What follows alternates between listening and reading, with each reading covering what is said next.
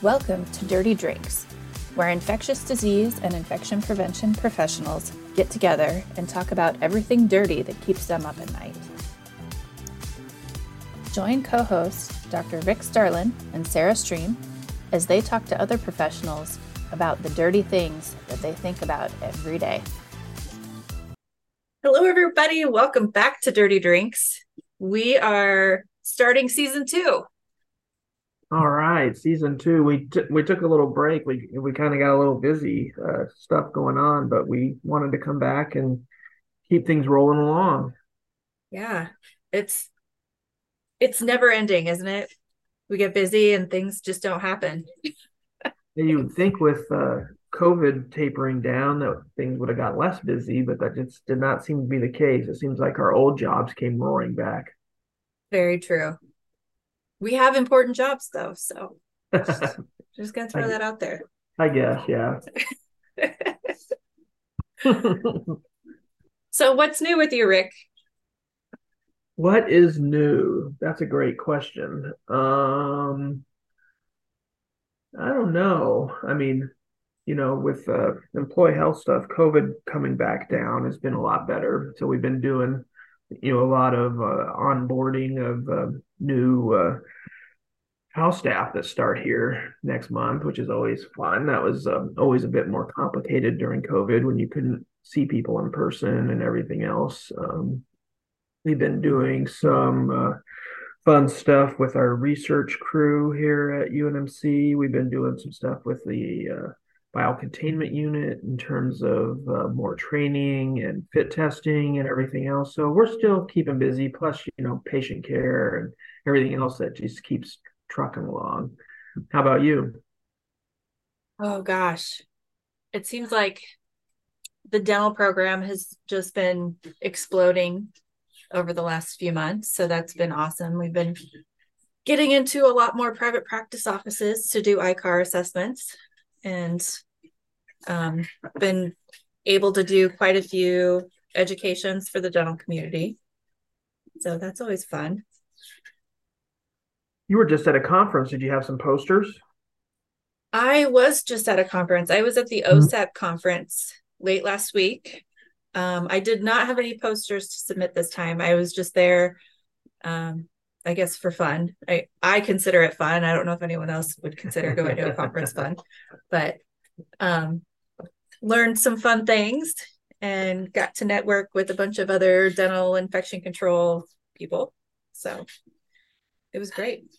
What's kind of coming up in uh, dental IP that uh, was presented at the conference? I was really surprised to see so many people from public health there this year that didn't have any experience in dental. There were quite a few states that were wanting to start a dental infection control program that came to learn about it. Um, and quite a few of the states that I have talked to through ICAP that, you know, wanted resources or tools. So it was very cool to meet them in person and um, see that they were so committed to bringing dentistry to their state. Um, other than that, not too much is new and exciting. I learned that um, the hepatitis hepatitis B requirements have changed this year. For for dental? Um, just in general for healthcare. Oh, really? Yeah. What changed? There was an update. Um, there was an update on the testing recommendations for healthcare workers. So if they hadn't had a, a primary series yet, on the testing cadence and what all was supposed to be involved in that. So I have yet to look it up and really dig into it. But it's always hmm. fun to to have updates. It is. It is. Uh, yeah, we were just at the antimicrobial summit for ASAP uh, on Friday, which had some interesting uh, uh speakers and uh, just good conversation in, in general. It was a it was a good conference. Yeah, I missed it because I was in Tucson. I know, I know. It was, it was pretty good. There was some interesting talks. Um, there was a real interesting one that um, everybody that we spoke with uh, mentioned as one of the highlights uh, at the beginning of the show was a, a PhD sociologist who talked about kind of um, stewardship and how to approach stewardship from a sociologic point of view and based on you know knowing your audience and who you're speaking to and how you expect to re- be received and prior feedback maybe from um, others and so it's interesting to to hear kind of the other side of it. You know, we, are on the side where we mostly are giving the advice and trying to uh, help from that front, but being on the receiving side is a whole nother uh, angle to the whole thing. Yeah. So it was more like a, a communication type. There's a lot of stuff about communication, yeah, and how you communicate things and, and everything else. It was very, it was a very good talk. It was very interesting. Awesome. Well, for everyone out there, um, I missed the summit, but Rick was there and was able to record some interviews. So, our next episode, I get to edit those interviews together as kind of an antimicrobial stewardship summit review episode. So, I'm excited to listen to the interviews and see what I missed. Yeah, it should be fun. It was um, it was fun sitting there and, and having people come up and talk to us and, and everything else about uh, their experiences. We had you know several people from UNMC, but we had several people that were not at UNMC as well that came up and spoke with us. Uh, very nice of them to take some time, uh, and uh, hope you all find it interesting. Yeah, that'll be great. Season two, episode two. There you go. Done. There you go. Yeah. So you mentioned some research that you have going on. What's going on in that realm? Oh, research wise, yeah. So, I mean, most of my research has been in non-tuberculous mycobacteria with um, Dr. Van. I'm pretty excited about some of the things that we're trying to get accomplished now going forward. Working closely with some of our uh, uh, pulmonary specialists and their whole team that specialize in uh, bronchiectasis, trying to get our clinics coordinated a little bit more closely working at the same time so that the patients only have to make one trip and they can see multiple providers and multiple um, uh, vis- uh, visits within the same day. You know, so not just coming back piecemeal one day to see the ID doc, one day to see maybe the respiratory therapist, one day to see pulmonary, another day to get their CT scan, et cetera. So that's pretty exciting. And we've got a few studies that we're doing in the non-tuberculous mycobacterial world, which are, are uh, you know always takes time to get patients in, and the studies are long because the treatment is long. But we keep adding growing numbers to that, um, and hopefully the synergy working with the pulmonary team will lead to more research that we can continue to try to help people with these complicated medical problems. So that's kind of mostly what we're doing on the research front right now from clinical research. I'm also trying to do some retrospective stuff looking at uh, our service line and community and telehealth, infectious disease, how we're impacting care of people in those two realms. Uh, and so hopefully more to come with that from the employee health side, we're looking at a couple things with needle stick injuries, trying to see how the pandemic impacted needle sticks. You know, everybody was uh, short staffed, everybody was in different PPE than what they're used to. Um, you know, maybe there were uh, people that were working in a COVID ward area versus not a COVID ward area. Uh, there was a report out of um, uh, another location that indicated that they thought that needle sticks, based on their experience, increased during the pandemic. So we're going to go back and look at our experience and try to sort through that. There's also been a lot of, of information going on with uh, TB testing during the pandemic, and um, IGRA testing being maybe not as reliable with many uh, later reversions, and so uh, working with Dr. Berlita on uh, on that and looking at those a little bit more closely on our um, employees through employee health. So lots of things going on. That's super cool. You're a busy guy. it keeps me it keeps me out of trouble. That's always good.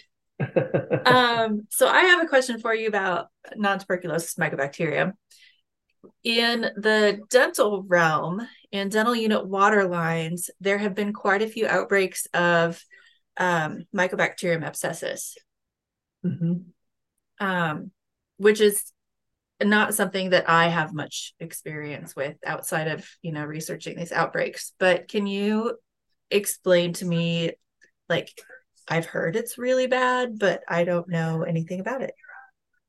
Yeah, so um, mycobacteria uh, species will inhabit pretty much anything. So there's a, a species that will live anywhere. There's a, around 200 uh, species that have been identified and named, uh, and they fall into the realm of non-tuberculous mycobacteria, which basically means they're not in the Mycobacterium TB complex group, or, and they're not Mycobacterium leprae um, uh, or leprosy, essentially. Um, and so there's a whole bunch of uh, them otherwise, and they live, you know, various places in the environment. Uh, some of them are more likely to cause disease than others. Uh, the Mycobacterium abscessus that you're talking about is in the group of what we call rapid growers, which is a little bit of a misnomer because they don't grow as quickly as regular bacteria, but they grow faster than the other uh, mycobacteria. Thus, they got the name rapid growers. Um, and so it's Mycobacterium fortuitum, Mycobacterium chelonae, and Mycobacterium abscessus. And there's three different species of Mycobacterium abscessus that uh, impacts a little bit of how we do therapy on them if we break it down to the species levels, but most labs don't get down that far.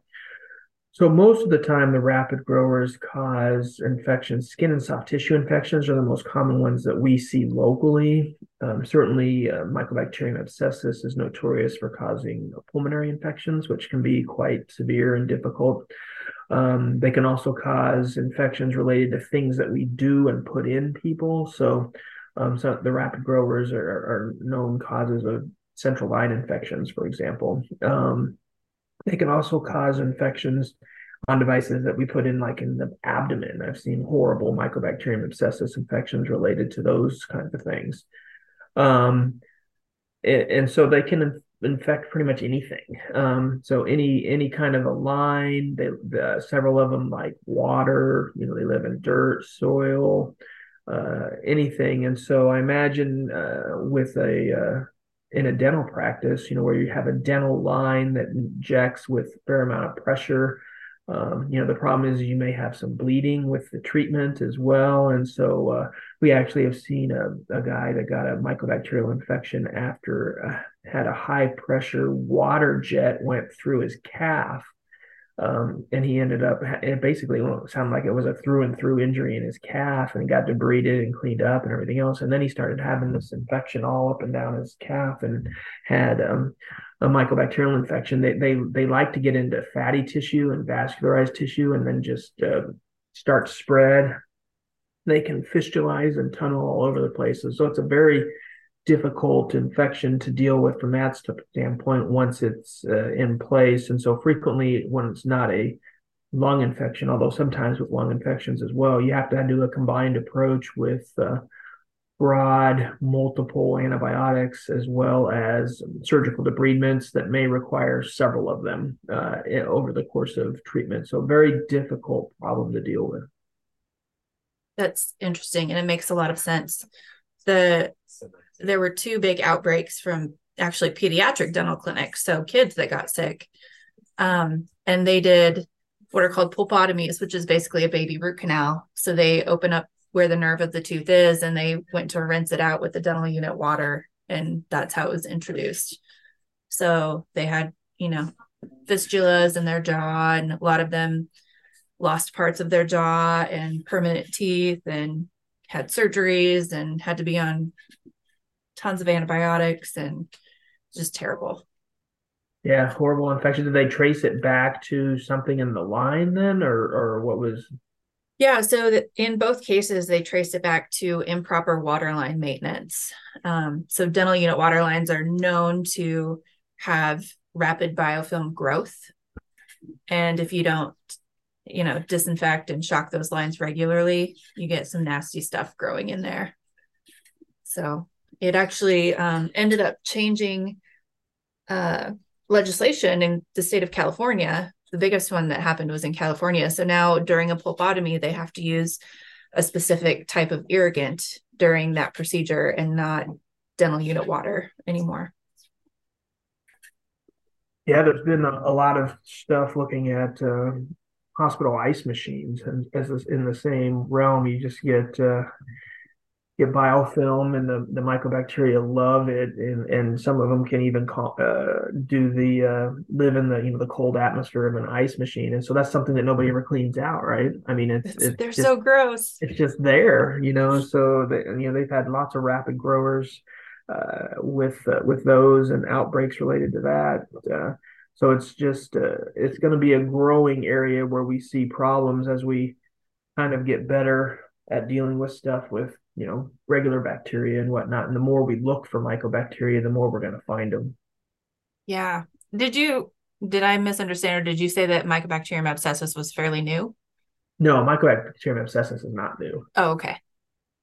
I thought I heard you say that. It, has been mind. around. It's been around. It's been around yeah. the block.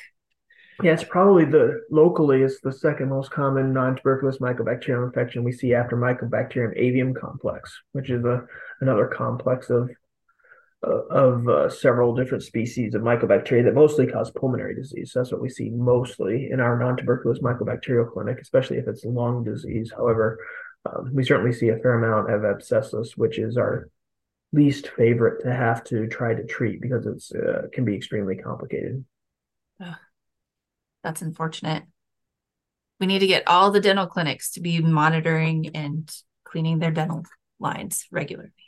Yes, we do. You guys are doing great work. So, what are you guys doing in uh, in your dental uh, plan here? You guys are going out and doing ICARs and helping these uh, clinics uh, kind of work through these sorts of problems, right?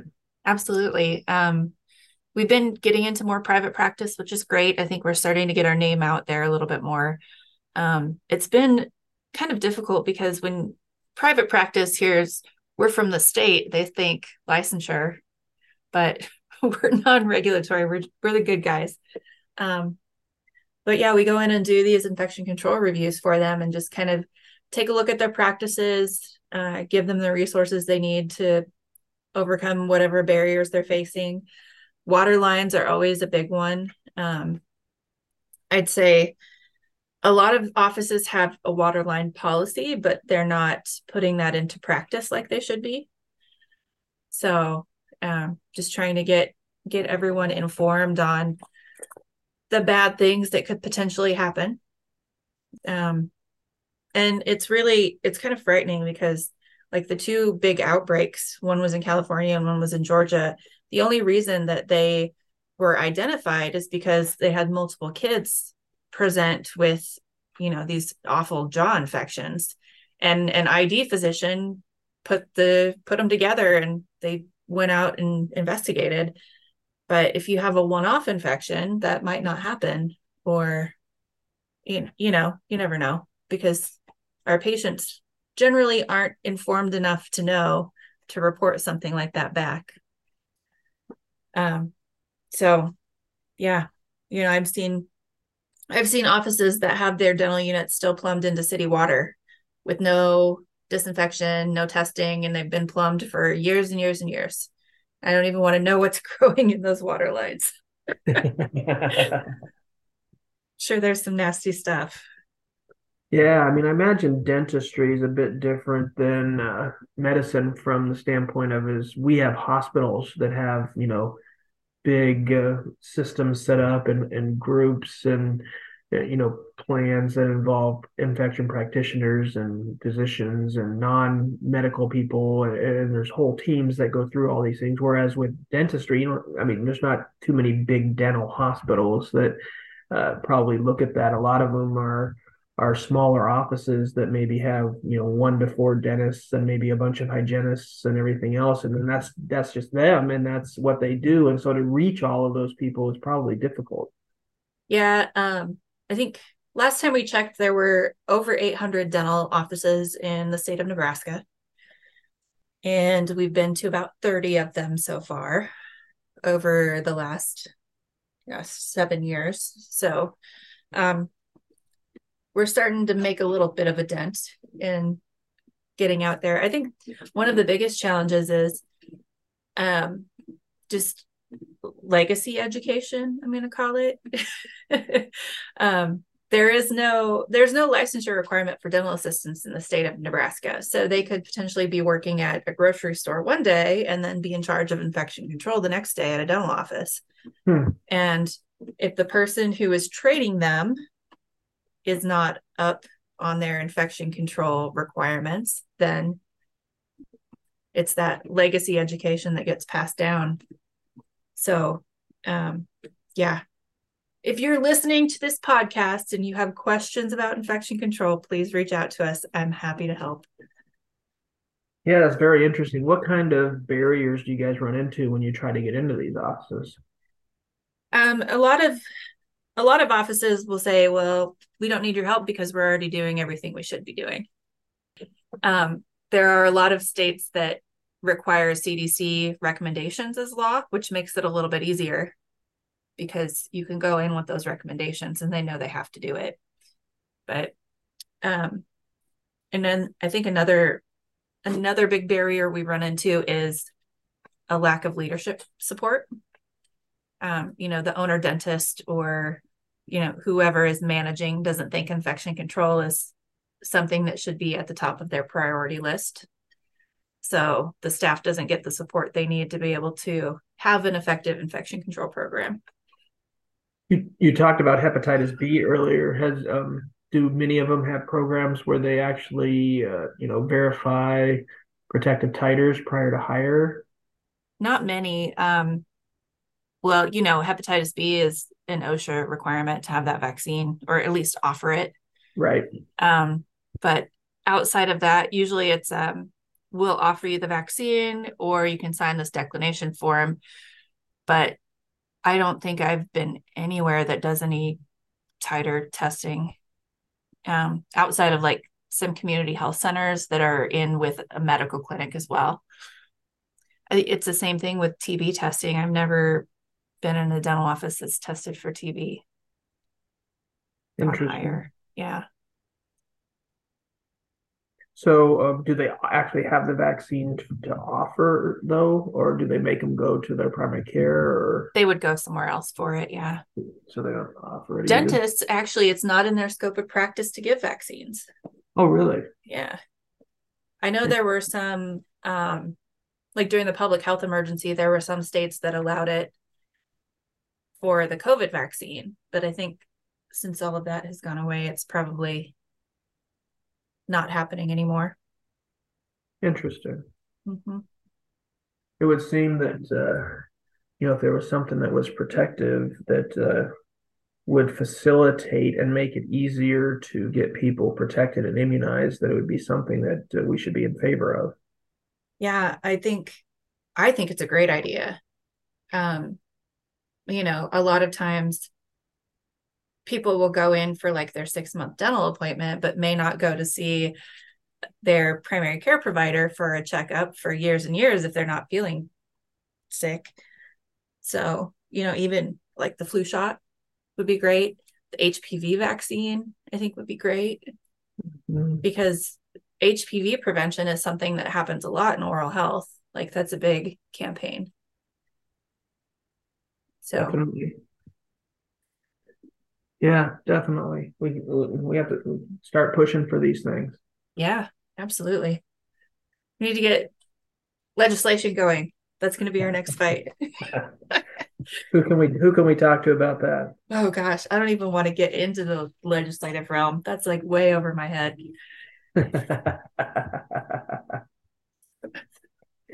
so what else is new? I was just going to ask you. What uh, I don't know. Not not a whole lot of summer, you know, so uh try to do some summer things, I think, while we can. Yeah, it's been like the weather's been great. Except for dry. Well, yeah, there's that. But it hasn't been too awful hot yet.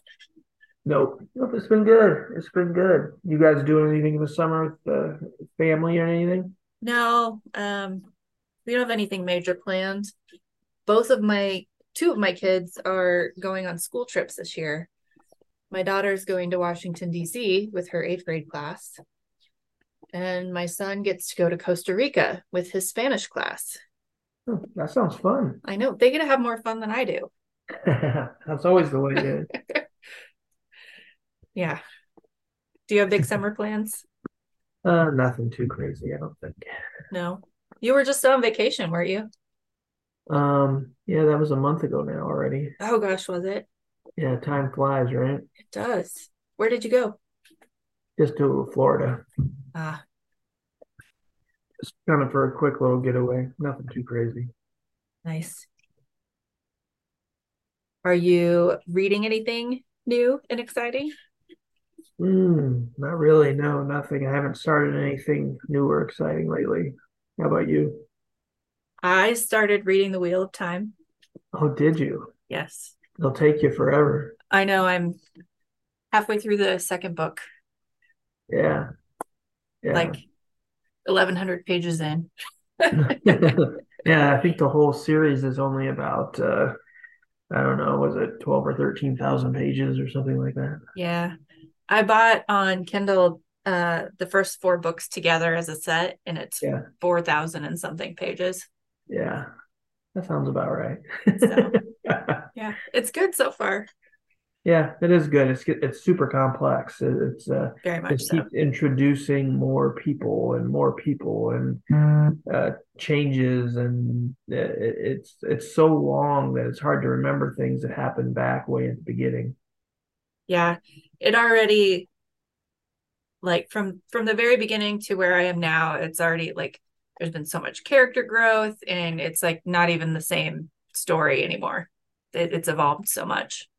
It's crazy. Yeah. It, it keeps doing that. You just wait. now I'm excited. It's very good.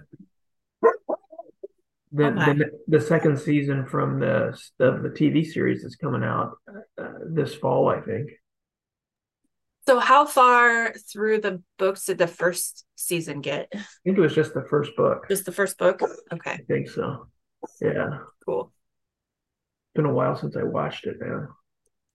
All right, well, thanks everybody for listening in, and uh, we'll uh, get the second season rolling here. Uh, as Sarah said, the first episode will be some conversations we had at the Antimicrobial Stewardship Summit. And uh, if you have any comments or would like to talk to us, please let us know. Yeah, absolutely. We would love to have anybody on as guests to talk about what they do. So, Yep, Yeah. take care, everyone. Have a good summer. yeah, thank you. Thank you for joining us for today's episode. If you enjoyed this content, please share it with your friends. And don't forget to be a part of the conversation by following us at dirty underscore drinks on Twitter. If you would like to share your story, reach out to us through Twitter to become a guest on future episodes. We would love to meet you. Have a great week and make sure to get your fill of dirty drinks.